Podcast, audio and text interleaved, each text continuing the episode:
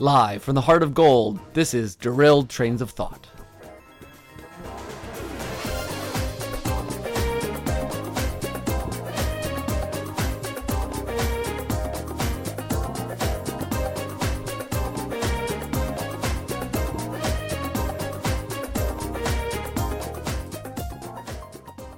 Hello, welcome to Derailed Trains of Thought, episode 39. Almost over the hill. we are getting over the hill. Hey, I just had a birthday, so don't be talking about that yet. I'm going to have a birthday. I'm older than you are. So, um, hello, we're back um, with your premier storytelling podcast or podcast about storytelling. Technically, we don't actually tell stories on here very often. No, not as often as we probably should. Well, it would be a good idea occasionally. Yeah, yeah. Um, so, where are we? What is this place? now? well, all I see right now is we got a, like a million monkeys typing out Hamlet on typewriters. That seems very unlikely. It does seem very unlikely, but it's uh, more likely than you would think here on the Heart of Gold. on the heart of gold. It's Yeah. a, it's a very now is. I, I, I it's very strange me asking what the description of this ship is because I'm standing in it, obviously. Well, it is- keeps changing as we're watching. So and i- the- is the whole thing made of gold? No, well, uh, it might be for a second or two, but Oh, okay. just when it I goes gonna say, online. it doesn't look like gold right now. No, I mean when they when they in when they engage in probability drive, um, anything can happen. Okay, that's why it keeps changing from like pink to fuchsia to Mm, yeah. green to To polka dot plaid and yeah, polka dot. Yeah, exactly. Okay. I mean that's that's that's the best of the changes. so, I mean the one time my arms were molasses, that was kind of interesting, but like literally, not like Well, figuratively. Okay, well we, be, we we better get through this before we get turned into some. Yeah, luckily we're we're, we're we're we're in real space right now, just kind of chilling. So, and I have my towel, so we're set. And so- you know, what? I think we just heard the uh, the uh, project update jingle. I forgot about that again. Oh, Tim. it's not your fault. It's the drive's fault. And so. that's true. It is a drive's fault. Anyway, let's do, go into story school.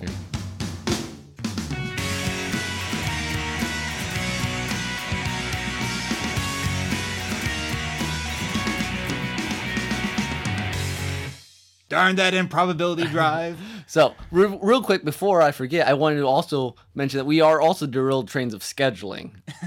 because we said, I think we've promised once or twice or nu- numerous times to try to be every other thir- or once a month on Thursday. yes. And This, here, here case- is Monday. Unless you're actually with us on this ship, it's probably not Thursday. Thursday. It is occasionally here, but Yeah, well, if you're listening live, that is. We may have this out by Thursday. Yeah, so that's then they true. would be listening on Thursday. ah, see, that's how we'll get around it. yeah.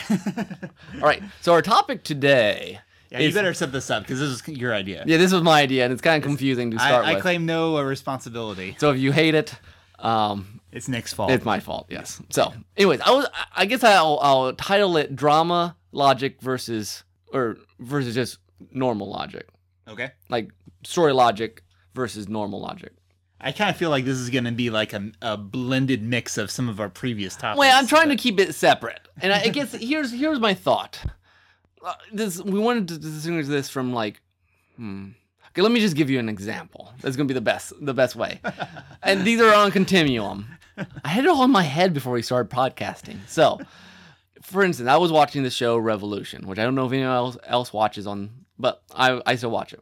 And they have the the American Patriots are kind of the bad guys, and um, they're in Texas right now, and our main characters are trying to get away from the Patriots and foil the Patriots and all this other stuff. And it turns out two or three times the last couple episodes, someone close to them is suddenly like secretly a Patriot with like no warning whatsoever.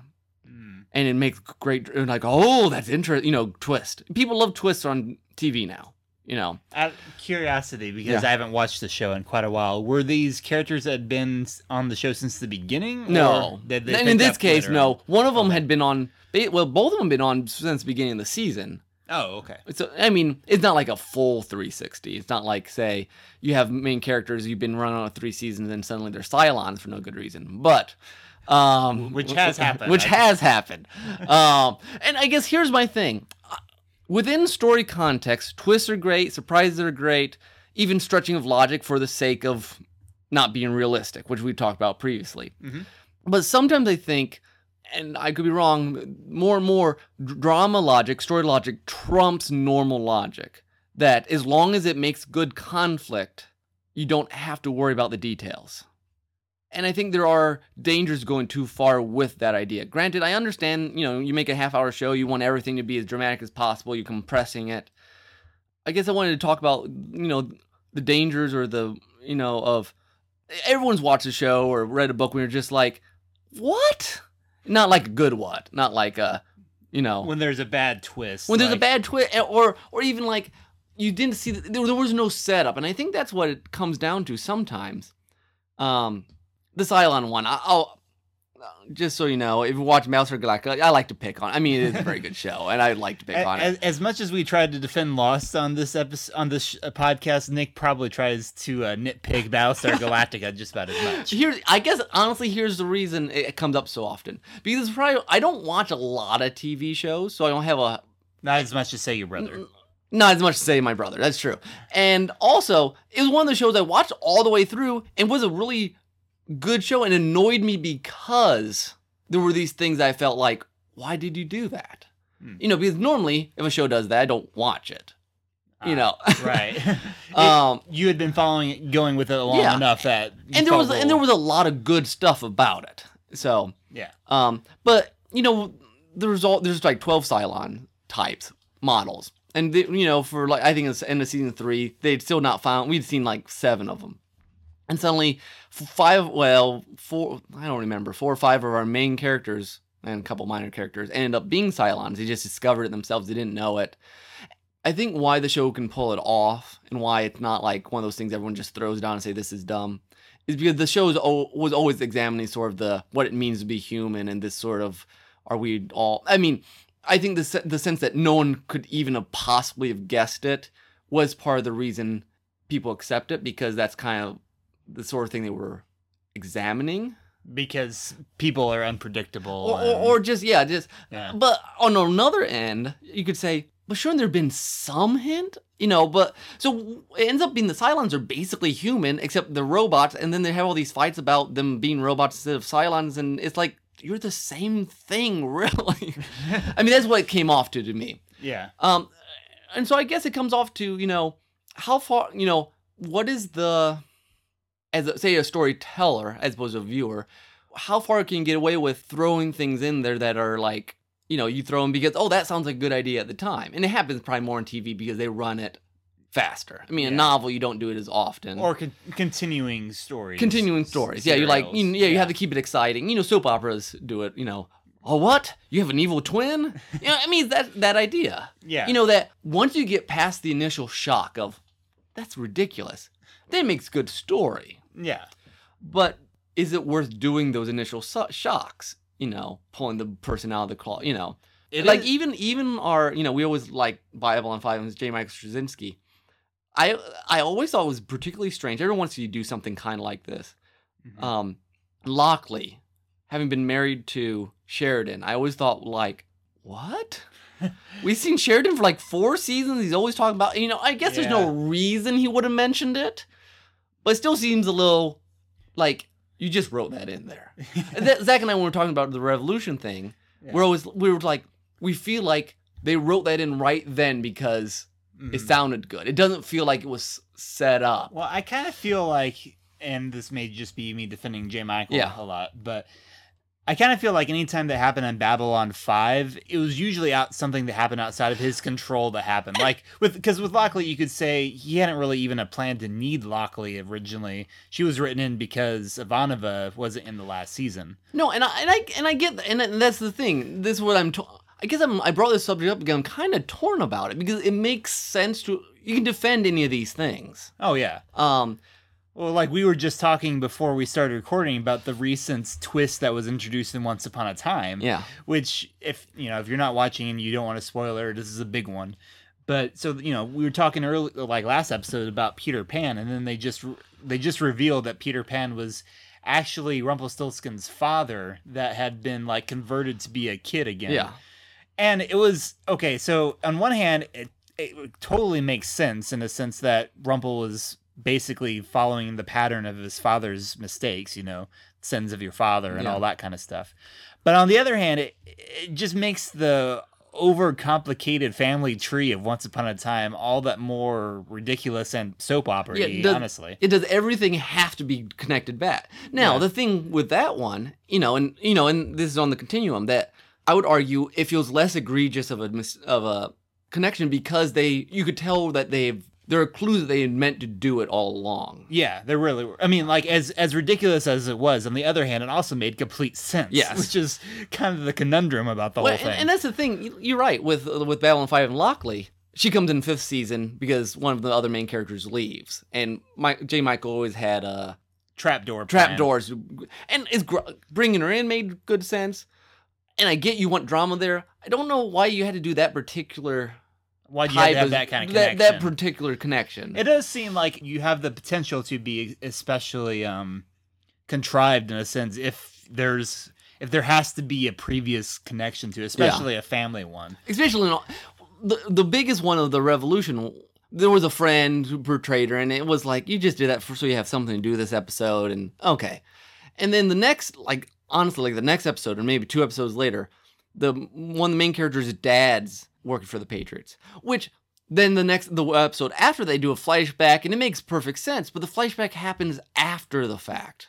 Before you're here's what I, I feel like and when i brought this up to tim tim's like you know a lot of people are going to think lost was just made up and you know which okay. But here's i guess here's my thing.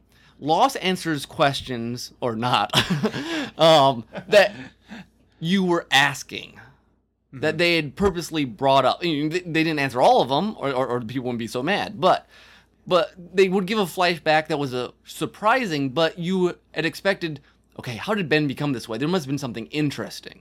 Yeah. i wasn't asking what's up with her dad? There was no Oh, I there see. was no hints of like something's weird going on. You know two little scenes previously you know in some other episodes and i would have bought it right. Just know. a little bit of just foreshadowing. just a little yeah because i'll buy because i know you don't want to give it away and but as long as i'm asking the question Well, and I guess the sense of of continuity is important there too. The foreshadowing, because like you don't you don't always want foreshadowing to feel like, hey, this is foreshadowing. Yeah.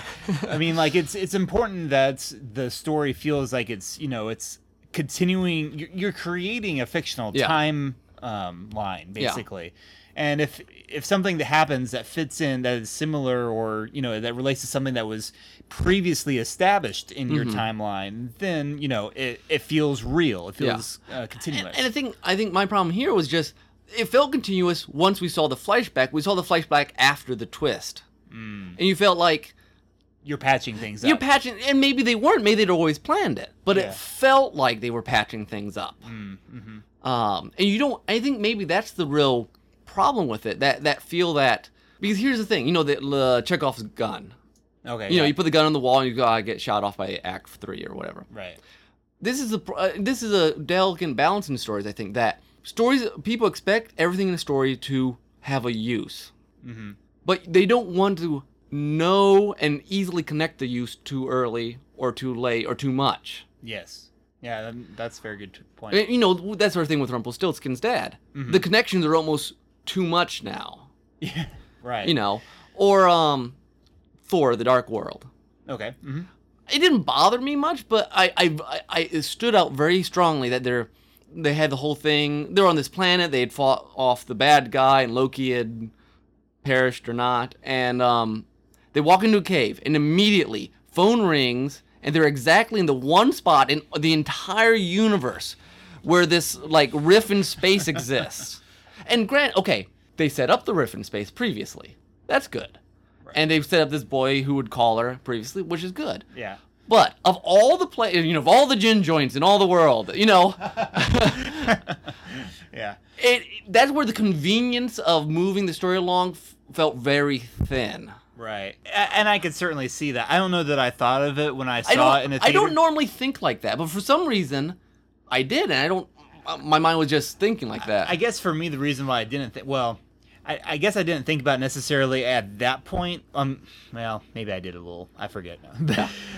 but you know, there's because it did sort of establish that it's all around Britain. Although I guess I don't know how you how you you rationalize it that they happen to I guess I guess my thinking was that all these rifts probably con- congregate around the same place or, or s- similar area. Yeah, I mean, I that makes sense. It's, it's one of those things that again, like two lines might have fixed. Right. You know, just like this is the you know this is where the old the battle for la- you know the, we had met for the battle the first a thousand years ago, and so well, and honestly, everyone knows that all like all connections to you know other planets, outside worlds go through Britain anyway. Well- Doctor Who is a pretty well established. Well, and the you know the Britain half doesn't bother me. It's the alien half that bothered me. Yeah. Because we knew it, they were all in Britain. I was fine with that. You tell me, you know, here's the thing: the story.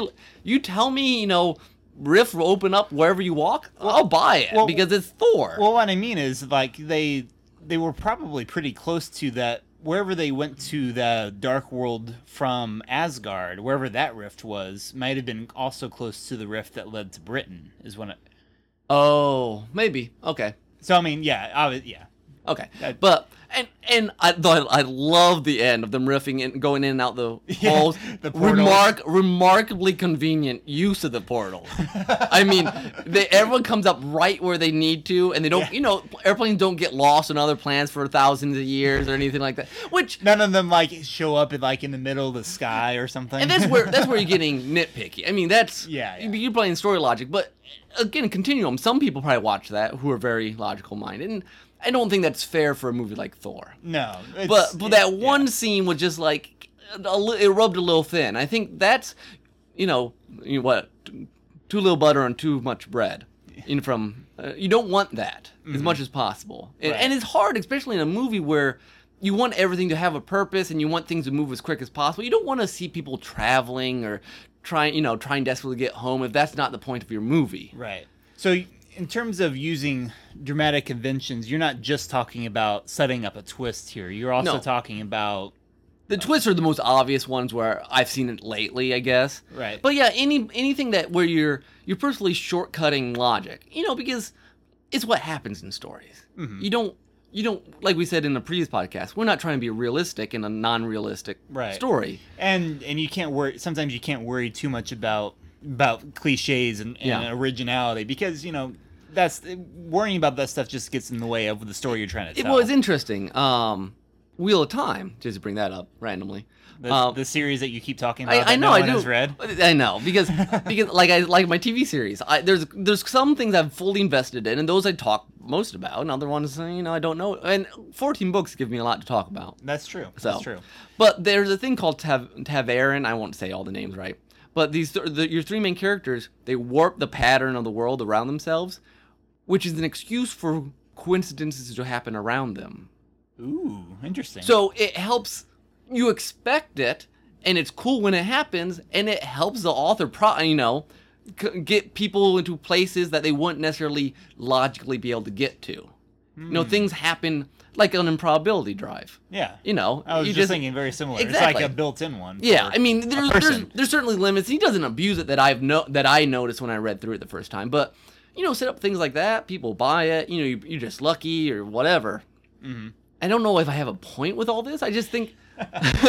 well, it's it is a very fine line. And, It is, um, and I think, and as writers, I think um, there was a scene in uh, that this.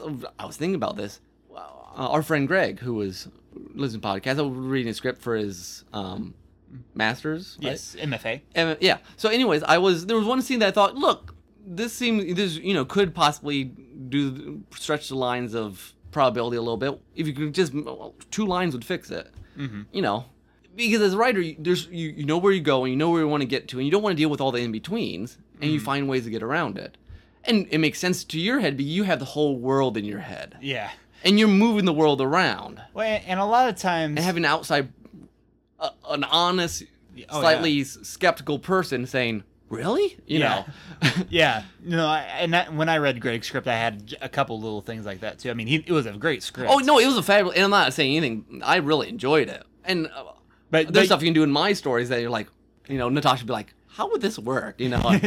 oh well, yeah, we, she has a Yeah. lot of those notes because Natasha's our main editor for And- chil- and- for Children of the Wells. Uh, my wife is very logical. Her mind's very logical, and she'll make the connections when she needs to on that sort of stuff. and she, yeah, she's very good about that sort of thing.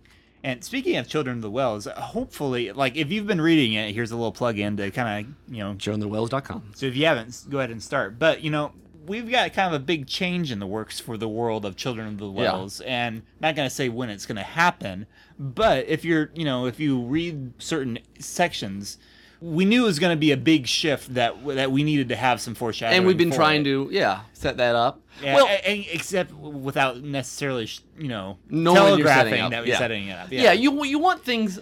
The best is when you can look back and be like, oh, yeah, yeah, Actually, when I wrote Select's Bodyguard, I remember thinking at the end that I wasn't sure people were going to buy it. When uh, Braun, there was those steps to take him down into the well. hmm And it was a very, I felt like it was a very thin line between just being coincidental to help me get him down, which it kind of was from writing point of view, and not. And how I worked it out in my head, and I think it worked, but no one complained yet, is that there's some talk about, you know, faith and you're meant to be, you know, this sort of like miracle sort of talk going on. Uh-huh. And it's almost a, a setup for the last scene from Clea's point of view. And I figure there is things in the world that would make sense. Clea talks about, you know, stuff and yeah. But I, Clea I felt- always has a scientific explanation and for I- everything. But anyway, I felt that scene was getting dangerously close to being convenient. Too convenient. Yeah. And it may have been. And I think that's why as writers, you know we you know the middle the middle of any story is a pain in the butt. Yeah. And that's what you you like. I have this cool scene here that starts the drama. Like this cool scene where I want it to end, and I gotta get through this, and I don't want to lose tension. Mm-hmm. So you you know you we find ways to com- to compress it, and sometimes compressions are show the story, uh, show the working of the story too much. Yeah. Well, and like I remember you said in one of our discussions, sometimes people don't want to be able to see you pulling the strings. Yeah. They want to feel like it's all organic. Yeah. Now, I mean, granted, when you're you know when you're studying as an English major, you'll see the strings being pulled, but you shouldn't be able to see it otherwise. Right. Yeah. And then, well, yeah, and that's always tricky for the people who have had that education Yeah. to not go ruin it for everyone Yeah, yeah, exactly, exactly. And you can ruin, you know, you can you can still play the English professor sometime too. But yeah. So yeah, I guess it was more of a just a I wanted to kind of talk it out, and I think really foreshadowing is always the best, even a little bit, mm-hmm. just or or making sure that people are asking the questions Right. that you're even even if they don't know they're asking it consciously, that there's a space set up for them for this thing to fit in. Right. And like in, in Children of the Wells, I mean, like I said, we didn't want to telegraph that we were foreshadowing, but now actually, I think this week aren't we in like chapter three? Yeah, that isn't getting change? much more where blunt someone actually starts talking about it. talking about something. Yeah. So, again, read Children of the It- Wells. it's actually really good stuff. Yeah, and you can download them if you don't like to read them on the web. So Yeah. And sorry, unfortunately, we don't we don't have audio versions of them. no, we Yeah, should some one day, Maybe maybe. if uh, we have some voice over people That'd be there that awesome. listen to us. Yeah. Yeah. Or we just really just need one narrator Yeah. for each one. Well, we need a guy and a girl probably because we have different points of view. Yeah, that's true. Especially with Select's Bodyguard. Yeah, that would- especially so, yeah, and some of the other ones would be helpful. That would like help. it would be nice if like my new one, Wells Orphan, was not um, read by a guy. read by a guy. What they once said. No, that's It's true. first person from Kalea's point of view. And that was another one where there's another scene where it's like, is this too convenient? You know, because it, it, it is a struggle. I mean, I don't want to blame writers for making convenient because it's you want to just hit the high points. Well, it is kind of funny that you know there's um there is sort of a tendency to think right these times that if some things are going too well for your heroes and something's wrong. Yeah. like something terrible is about to happen. And and I was struggling with that with. I guess I'll go ahead and make an announcement here. I am actually working on a book for Children of the Wells, and I was working on an outline recently, Mm-hmm. and it's overall a pretty, you know, it's a it's a more upbeat book Yeah. than some of the others in the series. Yes. And but then I I started wondering, well, is that bad? did, did I are, am I making things too easy for them? And I don't think it will be. But I mean, it'll it'll be a lighter lighter romp. yeah. I think. Yeah, and it's always, you know, the style you've set up. You know, yes. Yeah, I won't add to that. but uh, I know there's these two characters meet in my novel. Um, and it's kind of coincidental that they meet. Mhm. Um, and I, you know, I kind of have them talk about that because there is sort of this underlying theme again with Kalia of this like she's like, "What's my purpose?" and there's the other people trying to talk about God and all this other stuff. So I try to play it into that, And actually, and he says the guy who she he's like, I go here all the time. You're the one out of place, and you know how she got there. So, I we'll see if it works. We'll see what my wife says. So, See what your editor has to say. see what my editor has to say exactly.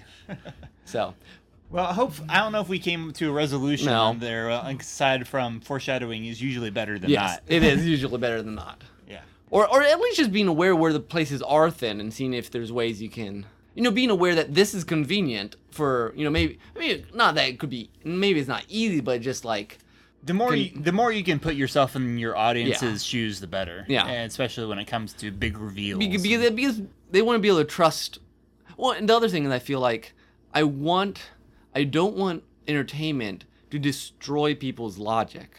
Hmm. You know i don't want entertainment to where people turn off their logic brain and they hmm. just go with the flow. Hmm. Yeah i feel like while there are conventions in stories and plays and and whatever there should be still you shouldn't have to turn off your brain to make it work. Yeah, so. Fair enough. all right, there we go. Oh yeah, I'm doing the first soundtrack. Yes, right? you are. All right. So um, I really had no idea what to do for soundtrack tonight. So there's no foreshadowing. Uh, But there is a theme, there is a theme. a theme song for soundtrack. Oh, oh, sorry. Yes. Here we go. Soundtrack.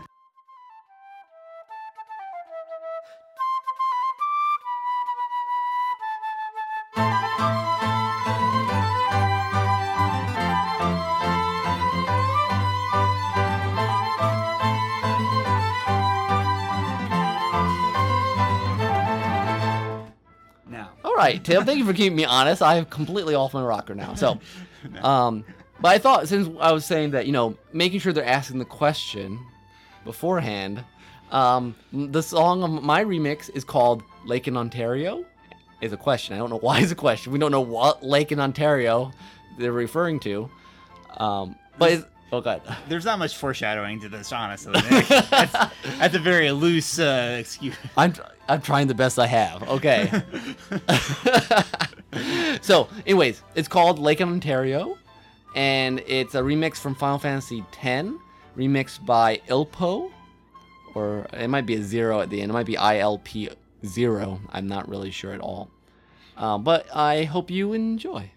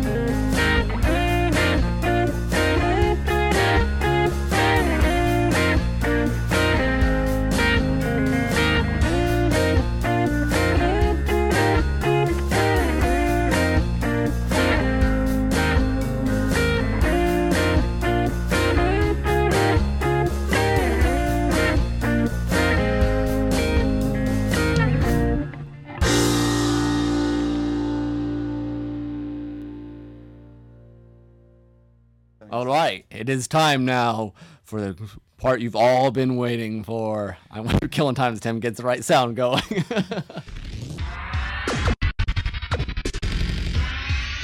what if?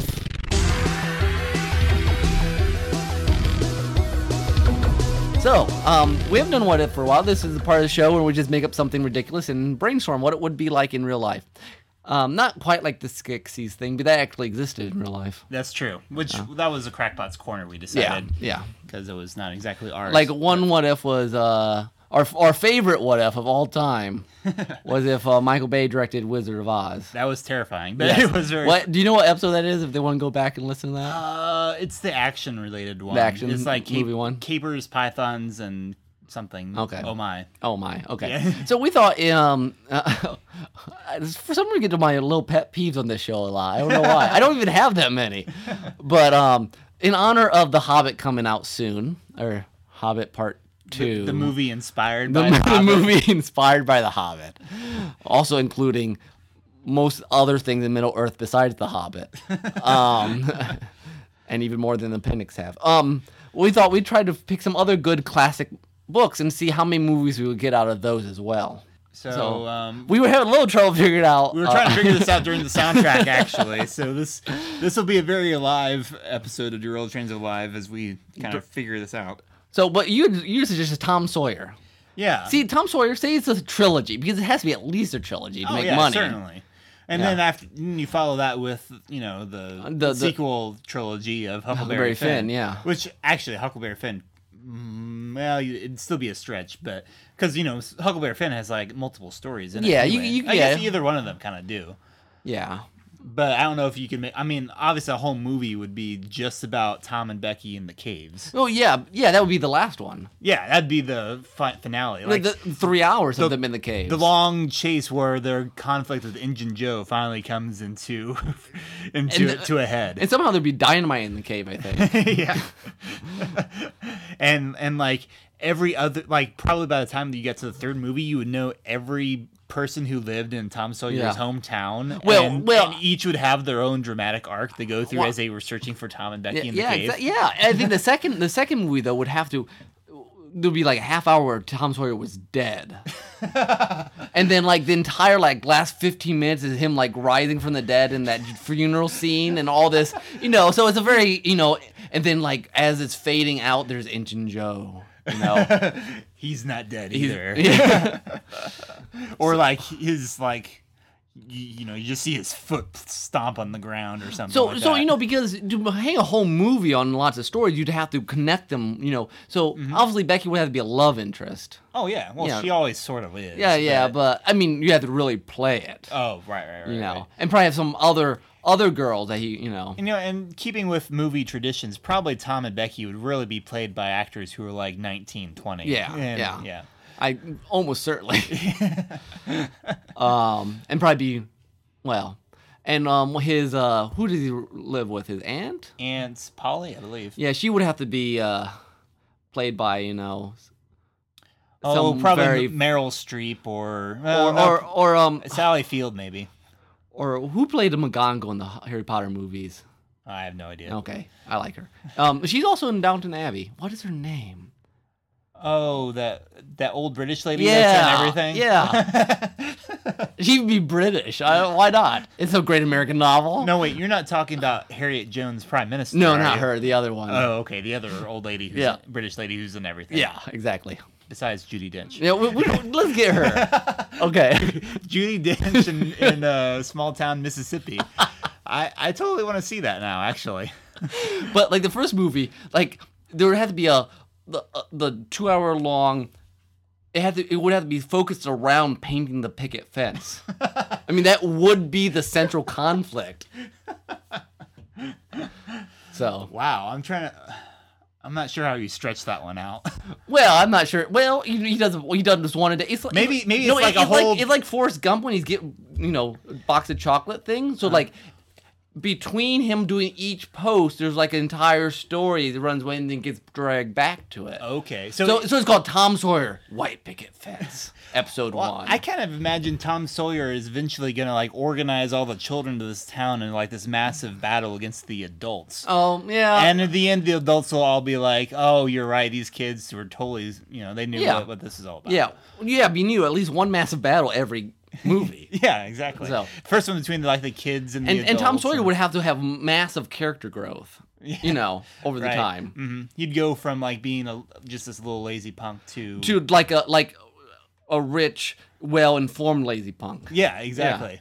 Yeah, with uh, you know, with Becky hanging off his arm and all that. Yeah. Okay. I think So that's the Tom Sawyer trilogy. Tom what, about, Sawyer. what about the Huck Finn trilogy? Huck Finn trilogy. Well, I think you spend you spend the whole first movie with him and his dad, and it's this deep drama there. Ooh, okay. And then the end is when he gets away on the raft with. okay. So there's a lot of uh, there's a lot of like town intrigue and maybe a murder mystery. Maybe Yeah. his his dad killed someone. Okay. Yeah. Um, and then I can see that I can see kind of the second movie being sort of Huck wanders into this town that's become over, you know, controlled by this religious zealot. Mm-hmm. And, you know, and so once again, Huckleberry Finn is being oppressed by the man. This time the man is religion. Yeah. And ah, you have to, I like that. So you have to overthrow that. And then the third part, obviously, would be back with uh, Tom Sawyer, Mm-hmm. who's the the rich, filth, filthy rich, um, well informed, lazy punk, Yeah. And he's being pushed down by his own kind.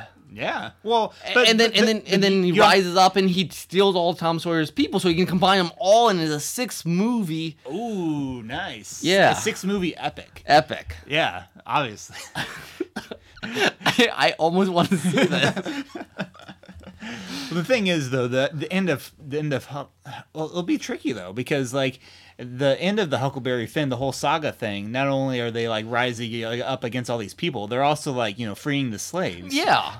So Well, maybe maybe Tom Sawyer wants to keep the slave down. yeah, Not- he becomes he's he's become like a white capitalist. Yeah, with all his money. Oh, so oh, there we go. And there's nothing like some sort of you know race fight to really get a award to finish off this uh, six movie exactly. epic. Boy, uh, our uh, our politics are sort of creeping in here, aren't they?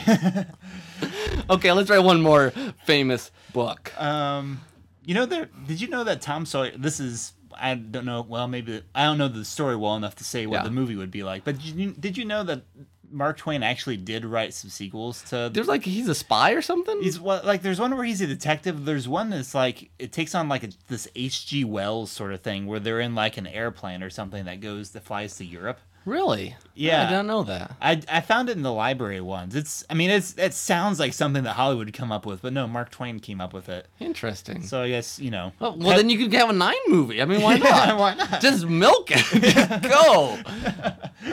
I've Tom never- Sawyer 27. it's like James Bond. I, but... yeah, apparently, yeah. I mean, milking your characters goes a long way back. Oh yeah, no, certainly, certainly does. Yeah, I mean, Uh, I don't think Sherlock Holmes. I don't think there's any story, popular story that has not been because people want they like they like to see their favorite characters over and over again, Oh, sure. and they want them doing different stuff, but not too different. Yeah. Yes. Yeah. You know. not too different. Okay, so what's another classic book that we can do? Classic book. I'm trying to not pick some random Dostoevsky or something. Those could be three movies. So uh, yeah. That, well, honestly, we were Lord of the Rings could have been six movies. Yo, no, it legitimately should have been six movies. like you could have done one for each book in each book. yeah, Like and, and then wha- two the movie- Hobbit could have been one. Yeah. and we would have ended up with the same number instead of, you know, wanting to make six Lord of the Rings and then just putting the Hobbit name on. yeah. okay, I'm not really that bitter, everyone, but because Well, it, it's I, just, I- I'm very. Here's the thing, I'm very fond of the Hobbit because I identify with Bilbo Baggins. I love the sort of you know the clumsy goes into it character, and I grew up on the Hobbit cartoon, which I still think is the most. I mean, it, it misses stuff, but it's very faithful to the book, honestly. And certainly, yeah, in terms of tone. in tone yeah in tone especially and i think i think the tone bothers me more than the stuff that gets missed Yeah, I mean it. It's cool that Peter Jackson wants to film the appendices to Lord of the Rings. but then they should be something different i mean you know Yeah. what people wouldn't care you could have said lord of the rings you know the fall of gondor Yeah. And you know, and no one but geeks would understand it, but they'd be like, Lord of the Rings, let's go. Yeah. You know, or Lord of the Rings, Legolas lives. I don't know. I mean, and I wouldn't even have felt bad about it because no, no, because I mean it would have been a separate thing. I mean, I don't I don't begrudge like all the Lord of the Rings video games that are out there. But if you're gonna if you're gonna call make a movie The Hobbit and say this is in the same plateau as the previous Lord of the Rings movies, it's and, not. And I think the tone is what bothers me more than anything. Like, Yeah. the best parts of the first one were when it was like, like the ho- bag end was awesome. yeah. you know, and some of the other pieces that felt very Hobbit, you know, Bilbo Baggins ish. Um, I know someone, someone was people were telling me back, oh, Lord, uh, Tolkien was trying to rewrite to be more like Lord of the Rings, and then I, I'm like, oh, wow, that's interesting. I'll go look it up, and apparently he did, except he stopped because everyone told him it didn't sound like the Hobbit anymore, and I'm like, yes. He understood. Okay, so so sorry, digress. Amazing on derailed trains of thought.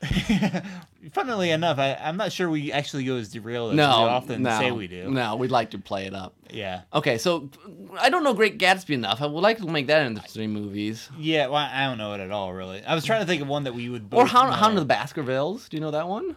Uh, Talk a about Sherlock a Holmes. Little, a little bit. Or What about um, Hamlet? Ha- oh, you know, I thought of Hamlet. Yeah, Hamlet is three. We could three. mo- Okay, I mean, Okay. so how many acts is it? It's five acts. Okay, so you oh, five movies. But yeah, there we go. And the thing with Hamlet is though, while nothing happens in Hamlet, because he can't ever make a decision, Yeah. you would have to make a lot happen with nothing happening to make the movies work. what if I'm sort of picturing? I'm kind of picturing Hamlet going like going through you know all his ruminations, all his indecisions, while like while on a like in a war zone. Well, Or- because the, there's warriors coming, so we need to have what you need is all the characters, you know, Laertes and Ophelia and his dad before he died. I mean, here's the thing: you're going to need massive amounts of flashbacks every time he's ru- he's ruminating and Mm, yes, doing stuff. Just you know, like. 30 minutes of flashback about his dad and his mom and the wars they fought and all this stuff. Uh-huh. Um, you know, when he picks up York's skull, you know, you need a 20 minute flashback of him and York when he was a kid. right. Um, I- mean, basically, it's sort of like you wouldn't even really have to change the story much. You're just adding things. You to just it. adding math, yeah. It's- it's like- well, it's- you you need to have some very steamy scenes between him and Ophelia before she goes to Oh, the okay. and stuff like that. True, true. But I mean, it's it's like what uh, your sister was saying the other day about uh, Pride and Prejudice and zombies. Yeah, you you, use the original text. You just add, you know, Yeah. like there, and then there was an explosion, and then, Well, and, and yeah. then at the end, you know, and for last movie, when you know, basically everyone dies in Hamlet. Oh, yeah. But you know, they do it in like this. You know, it's a stage. It's of this like duel. You know, it's kind of poison. It's, it's kind of of lame. so what you do you have to do it you do the same sort of poison and duels but you have it on the battlefield so you have like thousands of people and you you know you have that scene about about an hour in where the both bat- armies are running at each other screaming there's that music and they hit each other and clash and then you know there's all this fighting with characters that were made up for the movie Uh-huh. and they die or live or both Right. and then finally hamlet gets and meets uh, Fortinbras or whoever it is and they fight and then you know yeah, I, I think that's that's yeah, gonna be happening. and you can have poison going on, and you know all kinds of oh, stuff. Oh, sure, sure. Wait, and you should probably, you know, you probably need some people from, you know, like when they have the play in mm-hmm. Act Three or Oh, four, I think it's three. You need to have, you know, the play within play can be an entire. Separate movie. Oh, oh yeah, It could be a movie of its own. It Yeah. could be a spin-off. it could be a TV series. Oh, there you there you go. go. It could be about the actors go and do these plays, and it'd be like, you know, Agents of Shield, but it's like the players of Hamlet. the play's the thing. the play's the thing. That, that's probably That, that's a tagline. Like, and and they're they're Or the doing no. The, the here's the thing. yeah. No, skip that. You know, do the Hamlet movies, but then you have the plays. You know, the players of Hamlet or the players of Denmark, I guess. yeah. Um, something's rotten in Denmark. I was waiting. For I know. and then, but here's the thing: they do plays, but they're actually secret agents doing. Doing undercover, they're stealing Oh, intel nice. during it, so it's like like the play's like the it. thing, so it's the cover, and that'd be a great TV show. I would watch. And that. Hamlet could come on every once in a while and just kind of talk and not do anything, and then he could leave. It'd be awesome. complain about how they messed up his. Uh, his And Rosencrantz and Guildenstern stage. could be like like um Rosencrantz Guildenstern could be the Coulson of that show. yes. I- okay. Okay, so you do the movies and I'll do the TV show. We'll be rich. we'll be set. We'll be set. All right. You're on a roll tonight. I am on a roll tonight. Well, I know Hamlet pretty well, so Yeah. that helped. I know Hamlet, but I mean, not, We- probably not that well. that uh, my English teacher, we spent like a month and a half on it, and it sank in pretty good. Okay, well, so that's- that's and then good. watched Tennant like a year ago, which helped. yeah, That yeah, Tennant ver- revi- is is actually a remarkably good play. yeah. Oh, uh, definitely. I would like to, on a related unrelated note, I'd like to watch King Lear sometime because I didn't study that one, but we I had read it for a class and we just talked about it for like a day. Mhm. That one's pretty interesting too, with him yelling at the storm and the gesture and everything. I need to catch up on some shit. Well, funny. I haven't read anything since college. I would like to go back and read some of them. Yeah. I'd Like- probably like them better now. In high school, I did. I did. Because you know everyone's supposed to read like two in high school. I, I wound up reading two that I don't think as many people, nearly as many people re- read. I did uh, Julius Caesar and uh, The Taming of the Shrew. you know, I've seen Taming of the Shrew several times. I have never read any of the histories. Oh, oh yeah. uh, Julius Caesar is. Uh, I can't say it was the first one I read, so I can't say it stuck with me as much as Taming of the Shrew because we did a whole class on Taming of the Shrew. Julius Caesar I just read, Yeah. um, but uh, no, I mean there's certainly. I mean you always remember you know, Et tu Brute and, Yeah. and all that good stuff. Yeah, more Shakespeare would be a good thing to read. But I, you know, I read I read some of the comedies and some of the drama, most of the big dramas. I never read like, what's the one that's on the island? Um, oh, A Midsummer's Night's Dream. No, that's a comedy. Oh, I don't okay. think this one. Anyways, I forget now. I'll I'll, I'll kick myself later. I mean the but- other one that like everybody has read is Macbeth, and I don't think I've read. Yeah, I read all Mac- I that. read Macbeth. I thought thought that was good. Um, but yeah, Hamlet and King Lear are my favorites currently. So. Okay. All right. So. Well, I think that's probably So good enough. yeah. So you can do it with anything. Yeah. Oh yeah. Actually, you know one one that that they have turned into a two sort of a two movie thing, Treasure Island.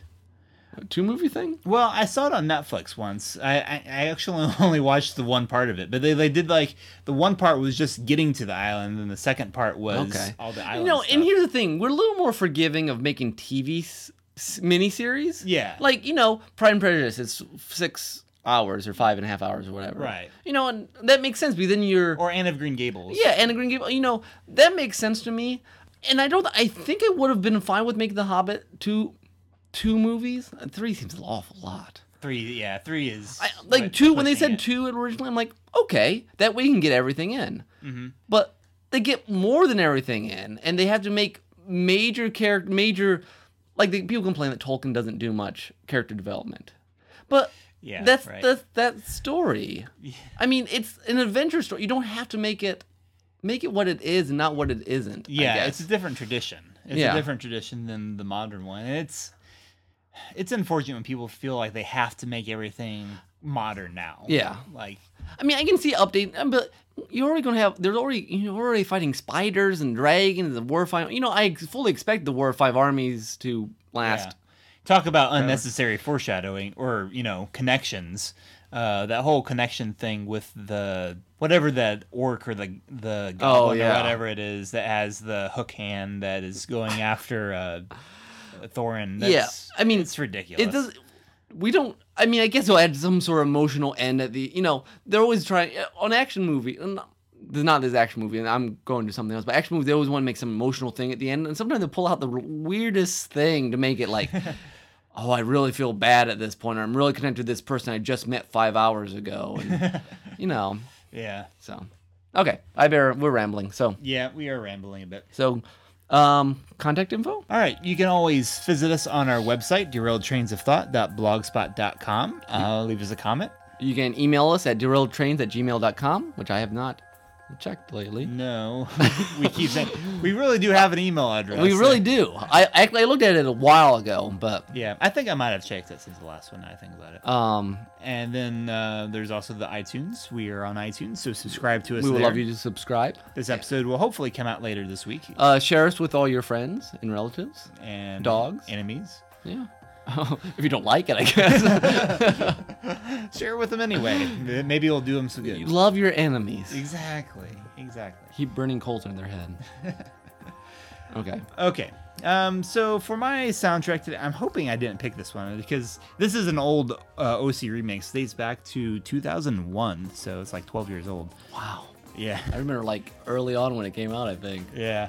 When it, I, I picked this one because it starts it sort of starts off with a skit. This guy's like going through radio station and he's listening to. Uh, it turns out each radio station has some Mega Man, which is what this song is from. This song is called Needles, if I didn't mention that before, and it's from Mega Man Three. It's a ridiculously fun song. It is a very fun song, and he's like tuning it, conven- you know, hearing some conventional things. And see, I I went with con- I said con- say conventional because I thought that was more the direction we were going to go with, and we oh. wound Oh. up doing more. I, I thought we were going to talk more about cliches. Okay, yeah. And we wound up talking about something else. But anyway, so it doesn't really fit, but it's a fun song anyway. So I hope you'll enjoy it. Our theme today is things that don't fit. well, music wise, anyway. Yeah. You picked a tricky topic. yes, I did. so do you have any idea what we're going to do next time? I have an idea, actually. oh, you have an idea? Okay, cool. Yeah. I kind of have that idea too, but we'll, Okay, we'll take yours next since I just did. Well, well, we'll we'll talk about Okay. it. We'll see. We'll figure out which one works best for end of the year type okay. stuff. Oh, mine be- doesn't work end of the year. It'll be a idea. December sort of. Oh, thing. that's true. So, all right.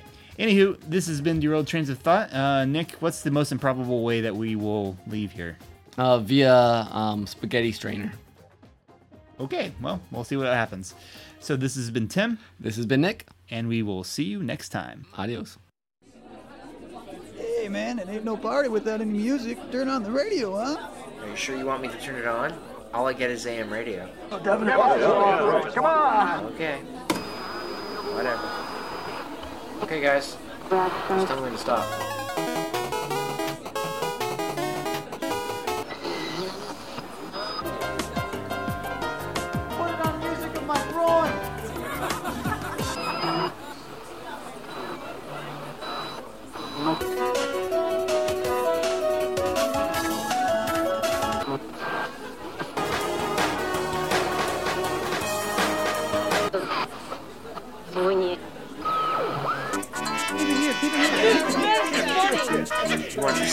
Oh, come on. Ok, aquí, Latino Radio. Y, aquí estamos otra vez. Y ese fue Potterman Blues de Mustard. Y solamente porque me gusta tanto, vámonos a tocar un otro corte. Y ese es una colaboración. Pues abran las orejas para Nightcat del Norte, Nate Cloud y Mustard. Needles.